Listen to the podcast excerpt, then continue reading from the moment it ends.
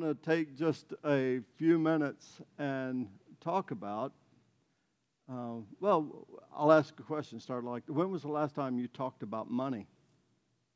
When was the last time you thought about money? Probably this morning.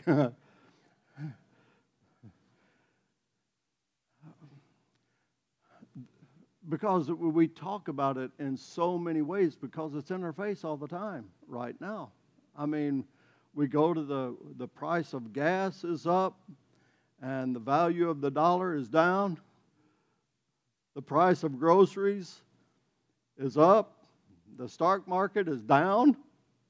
The price of everything is up. And the supply of almost everything you want or need is down. So right now, we're talking about and hearing about money all the time. Every time you turn on the radio, every time you watch the news, it's everywhere until, and it's very natural for us to talk about it until I talk about it from up here, and then folks start getting all uncomfortable and stuff. And I understand, especially if you're new, you may be thinking right now, or haven't been here very long. You may be, I knew it. All they want is my money. And I want to put you at ease on that because. If that is your thought, please don't give any of your money. Don't give one dime. If you never give 1 cent, we will still minister to you. We will still come to the hospital and visit you. We will still marry you and your kids and all of that. So just relax. We're not coming after your money. We don't want anything from you. We want a whole lot for you, though. And over the last few weeks, I've felt more and more compelled just to take one Sunday and talk about it, not to try to bring even conviction or any of that. It's not because the church needs more money. It's not because I need a raise. None of that. But we're in a weird time right now. And things could get really difficult, and there's some in this room and watching online. Welcome online. I didn't even welcome if you're here for the first time. Thank you for being here. We're in a difficult time already, and we're at a tipping point. It feels like right now where it could get real difficult, and God doesn't want us going into whatever without confidence, without peace, without assurance. He wants to bring hope in the midst of whatever situations that we may find ourselves in, even difficult financial situations.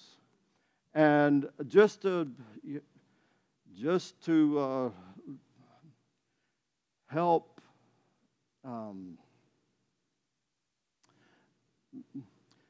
Just to kind of help settle you a little bit more as well, I just want to start by, and to help settle you in thinking that I may be coming, because I know how some folks may be, that I'm not here for your money. I'm not on a percentage. If $1 million came in, I would dance a jig. I promise you, if $1 million came in the offering today, I would be so excited, but it's not going to make a difference on how much I get paid. The board they have set the salary for me, and that I'm not on a percentage. Now, if nothing comes in for very long, my pay will be adjusted.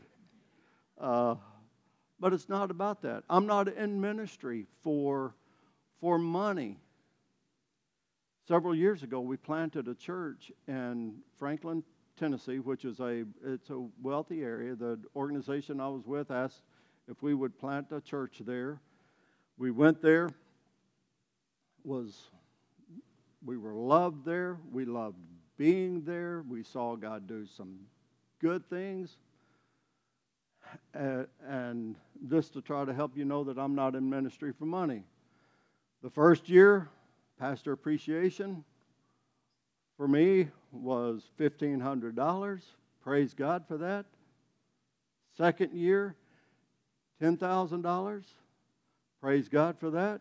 Third year, $30,000. Praise God for that. And then felt like God was calling us to Little Rock, back to Little Rock. Our heart has always been in this area. I knew that we would be back here. God calls us back here. $350 less a week in our regular salary. If I was in ministry for money, I would still be in Franklin, Tennessee. It wasn't like they fired me. It's not about money. It's about, I will make room for you. I could go into over and over again how it's, this is not about money today as far as me wanting your money. It is about wanting to bring some foundational principles that God wants us, and not to, God doesn't want us in poverty either. Nowhere did Jesus magnify poverty or criticize legitimately getting wealth. God made all things, including food, clothing, gold, silver, and diamonds. And God has declared that all things He has made are good. Genesis 1:31. God knows that we need certain things in order to live. Matthew 6:32. In fact, He has given us richly all things to enjoy. 1 Timothy 6:17. So God doesn't want us walking around in poverty. It's not there's no holiness in being poor. There's definitely not holiness in having a poverty mentality. Amen? Amen. Y'all still nervous because I'm talking about money. What the Bible, Old Testament and New Testaments, but it does warn us a lot. Warns us about greed and about covetousness and about dishonest gain and about stinginess. It talks about debt. You know how I could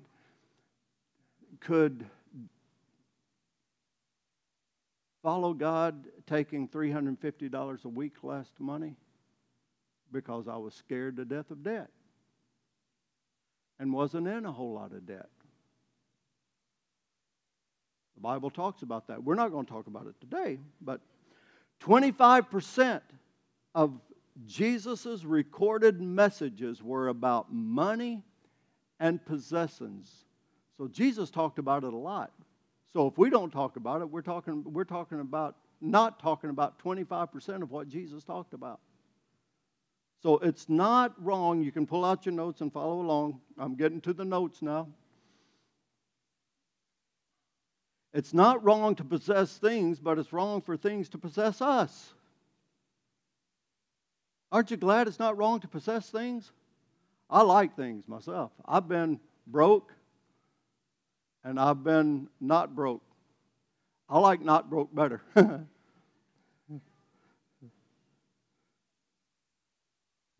Jesus warned against the sin of living for things of this life. He pointed out some of the sad consequences of covetousness and idolatry.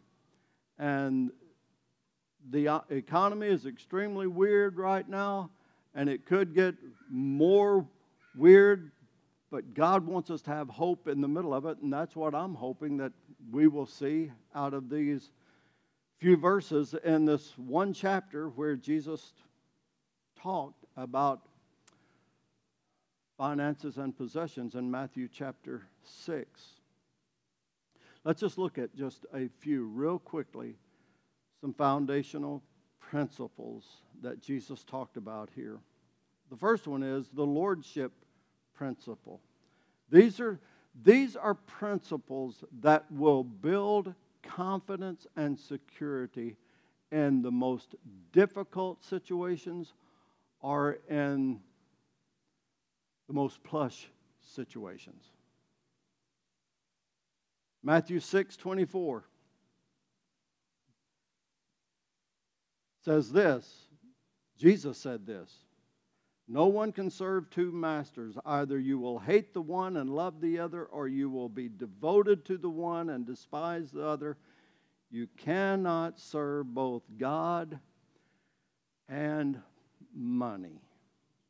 We serve God and we use money instead of letting it use us. It's about ownership and stewardship. Jesus also talked about it in Matthew 25. Starting with the verse 14, I encourage you to go back and look at this, but it's a parable that Jesus talked. He was talking about the kingdom of God. And he said this: "Again, it will be like a man." And this man, I didn't want to go into the entire parable, but this man is comparable. He was comparing God to this man. "It will be like a man going on a journey who called his servants and entrusted his wealth to them." Verse 15. "To one he gave 5 bags of gold, to another 2 bags, and to another 1 bag, each according to his ability. Then he went on his journey." And if you read the entire parable, he comes back and takes account of what they did with this money that he entrusted them with, comparing what we have is all God's gifts to us. He owns it, and we're stewards of what He has given us.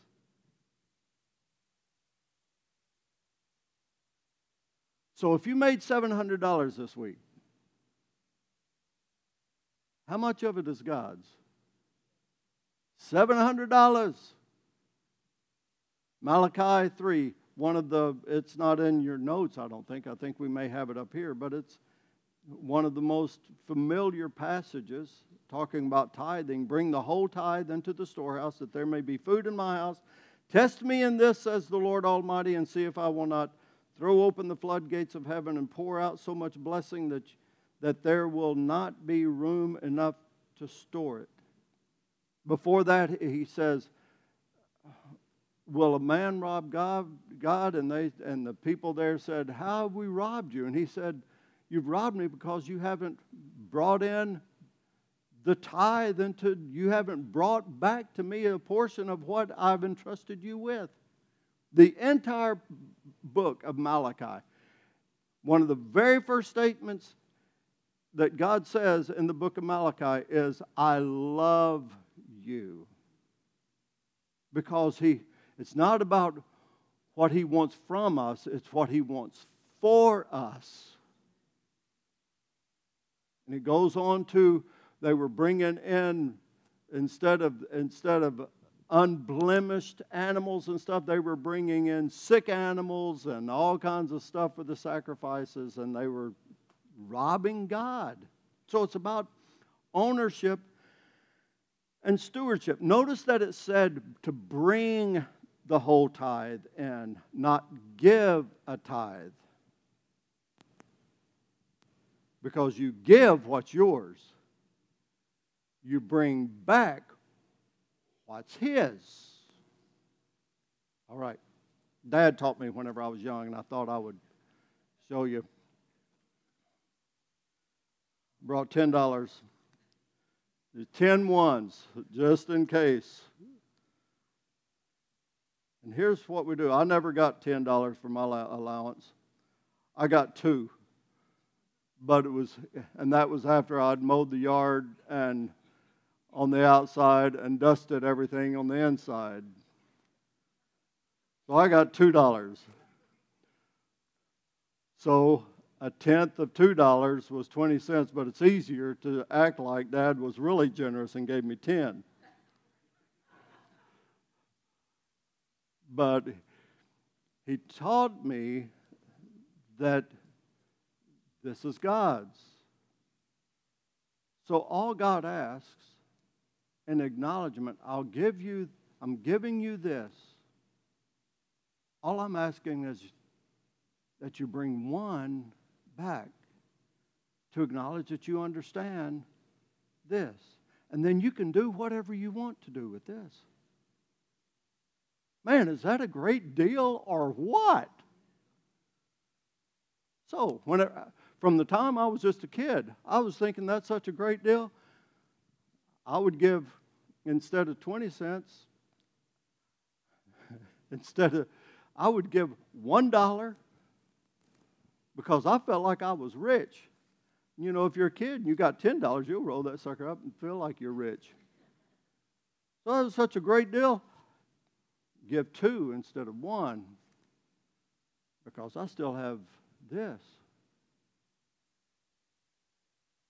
Then, get a little older, get a job. Now, I couldn't get 10s because the ATM wouldn't give out 10s, so I gave 20, so I really got a raise.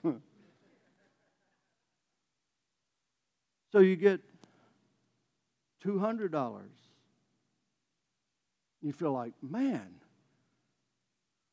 all he wants is one, and I still have all of this to do whatever. And he says, I'll bless this if you'll just bring back this. Man, what a great deal. So, I think that's such a great deal. I'll bring this, and I'll up it a little bit more. And I've done this my entire life. A little bit more. Still have all this other. Praise God for that. Then you start getting $100, and it turns into $1,000. And then all of a sudden you start thinking, man, that's a lot of money.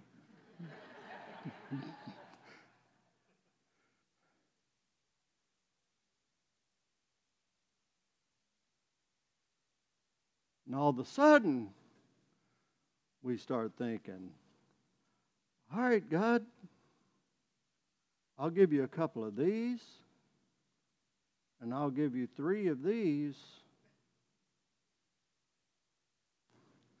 I think $45 is pretty good. That's probably more than some other folks are giving.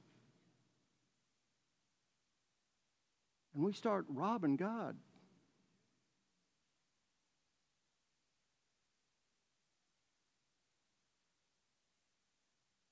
And it diminishes the confidence that you have whenever you go through difficult times, because you know that it's all God's.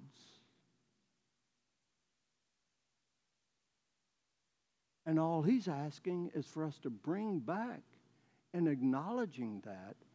And the promise that comes with that is, see if I will not take care of you. And I have been through times whenever I was terribly broke. But whenever I was terribly broke, I was still giving more than my 10% of anything that came in. Pretty easy whenever $2 came in. It started with an allowance, and it got there at some point as well, after I got 40-some years old. And yet I still didn't go hungry, had a roof over my head, had a little she money in my wallet, had a little she money that she don't know about.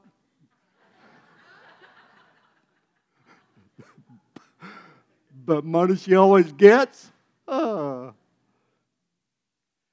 Because my dad taught me at a very young age. And during that time, it was extremely difficult whenever I was going through desperate financial times. It was extremely difficult for me, not because I didn't know that God was going to bring us through that, because I stood on the promises of God. I mean, whenever you've been faithful in that, all of a sudden you can say, God, it's all yours. I don't have a problem. You got a problem. My biggest deal was I didn't feel like I was able to provide for my wife what she deserved.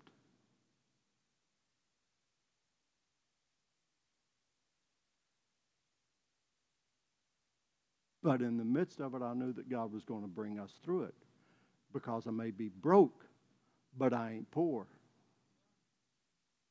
Because my family, I'm not talking about this family, I'm talking about my God, my Heavenly Father. I am a child of God. And He doesn't raise up kids and just to be living with a poverty mentality. I'm broke, but I ain't poor. I'm going to learn something from it. And I'm a better man because of the time that I went through that. It's about ownership and stewardship under the principle of lordship. He is Lord. All right. The next thing that we see in Matthew 6 is the investment principle. The investment principle. Matthew 6, starting in verse 19, reading it out of the Message version. Don't hoard treasure down here where it gets eaten by moths and corroded by rust, or worse, stolen by burglars. Stockpile treasure in heaven where it's safe from moth and rust and burglars. It's obvious, isn't it? The place where your treasure is the place...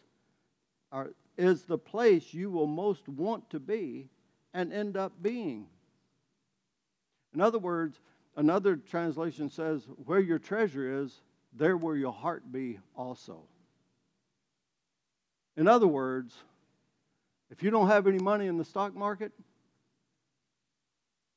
you don't get emotional whenever you see the dip in the stock market. You got a bunch of money in your stock market? And the stock market, you're paying attention to that. Amen? Maybe none of y'all got any money in the stock market. I don't know. Because where you have invested, and if you've invested not only in the lordship deal, if you've invested your life into people and have invested your finances into His kingdom work, all of a sudden, your heart is, and your attention is expecting that God is going to do something with, because He promised that. And it's where rust and can't be devalued. Well, kingdom investments cannot be devalued, stolen, or corrupted. Kingdom investments cannot be devalued, stolen, or corrupted. All they do is gain interest. Amen? Thank you, Lord Jesus. Your heart and attention follows your investments. Your heart and your attention follow your investments. It hurts your heart whenever you see dollars devalued. All right. Moving on to the next, to the trust principle. The trust principle. Again, these principles cover whether you're broke right now or whether you're rich right now here on earth. It covers the gamut, and it brings confidence no matter what. All right, the trust principle, Matthew 6. Starting in verse 25. Therefore, I tell you, this is Jesus talking. Therefore, I tell you, don't worry about your life, what you will eat or what you will drink, or about your body, what you will wear. Is not life more than food, and the body more than clothes? Look at the birds of the air. They don't sow or reap, store away in barns, and yet your heavenly Father feeds them. Are you not much more valuable than they? Can any of you, by worrying, add a single hour to your life? No, you can shorten your life with worry. Or a single cubit to your height. And why do you worry about clothes? See how the flowers of the field grow. They don't labor or spin, yet I tell you that even Solomon in all his splendor was dressed like one of these. If that is how God clothes the grass of the field, which is here today and tomorrow is thrown into the fire, will he not much more clothe you, you of little faith? It's the trust principle. So don't worry saying, what shall we eat, or what shall we drink, or what shall we wear? For the pagans run after all these things, and your heavenly Father knows that you need them. We'll say this. It says, don't worry. It does not say, don't work.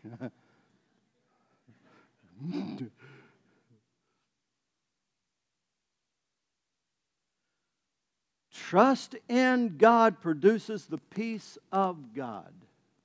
Trust in God produces the peace of God. I've said it over and over again down through the years because it was those times. There were times in ministry, and Seth, you can come back if you'd like.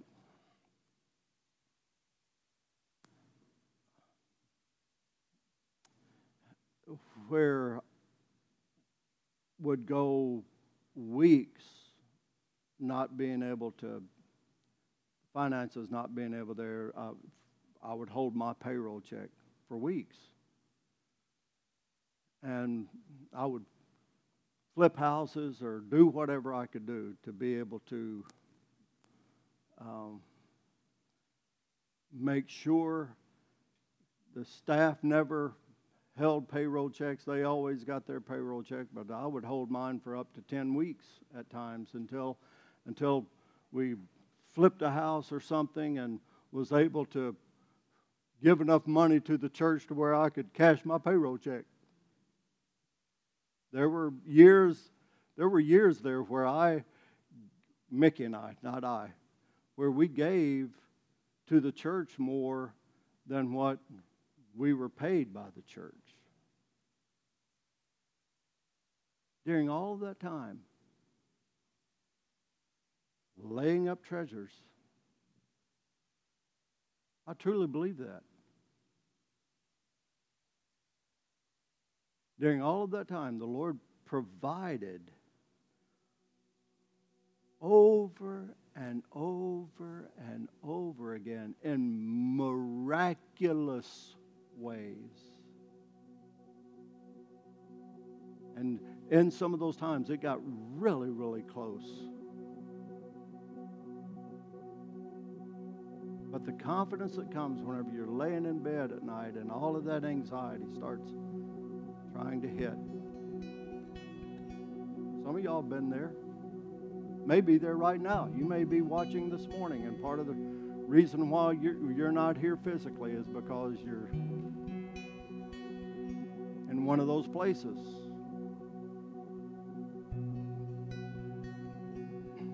I'd lay there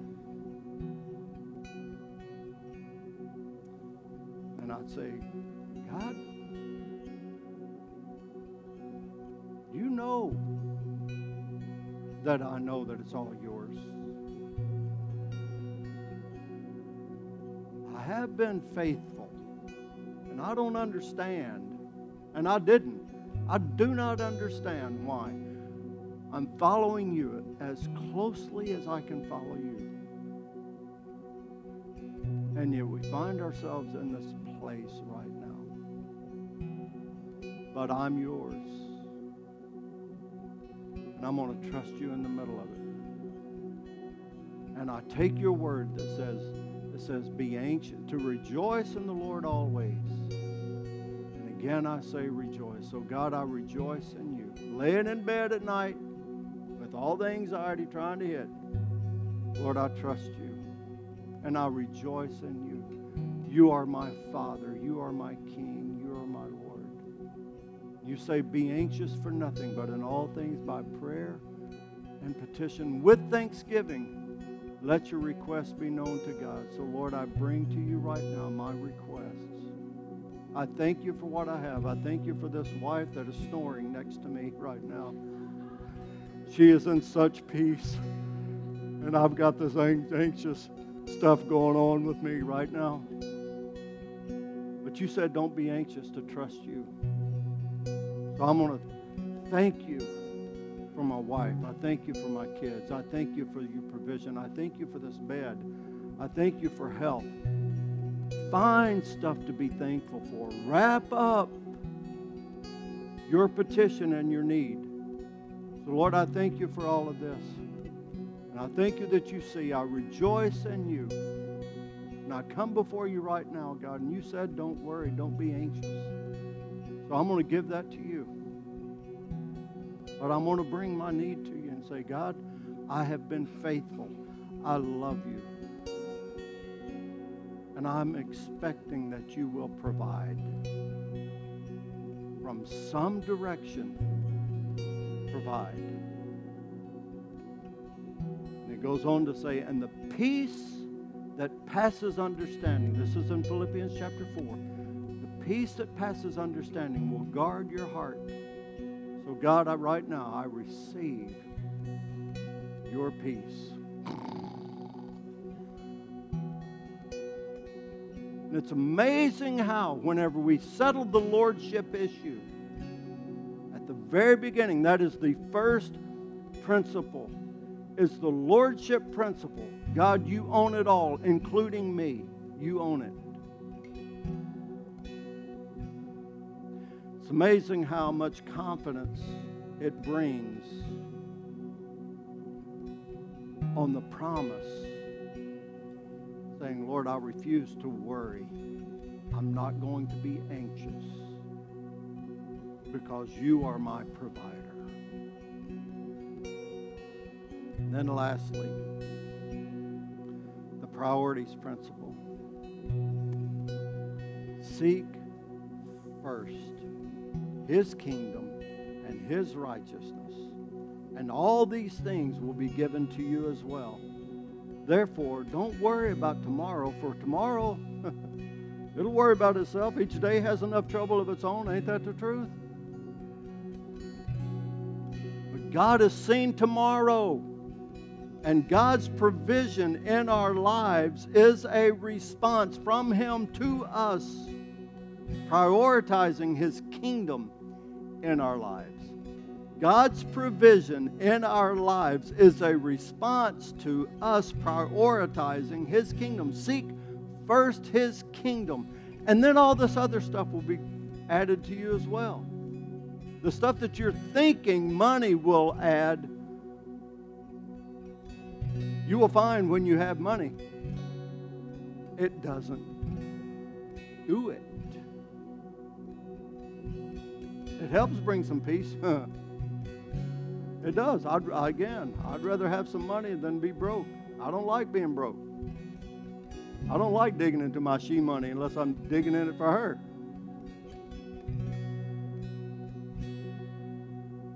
But I promise you, no matter what happens in our country and the globe, if the value of the dollar goes to zero, if whatever happens, you prioritize, seek His kingdom, seek first the kingdom of God and His righteousness. You can stand in confidence that you don't have to worry, because He owns it all. He owns it all. And He will take care. So the big question is, do I know Him? Is Jesus the Lord of my life? And then that leads to the next question. How well do I know Him? How close am I?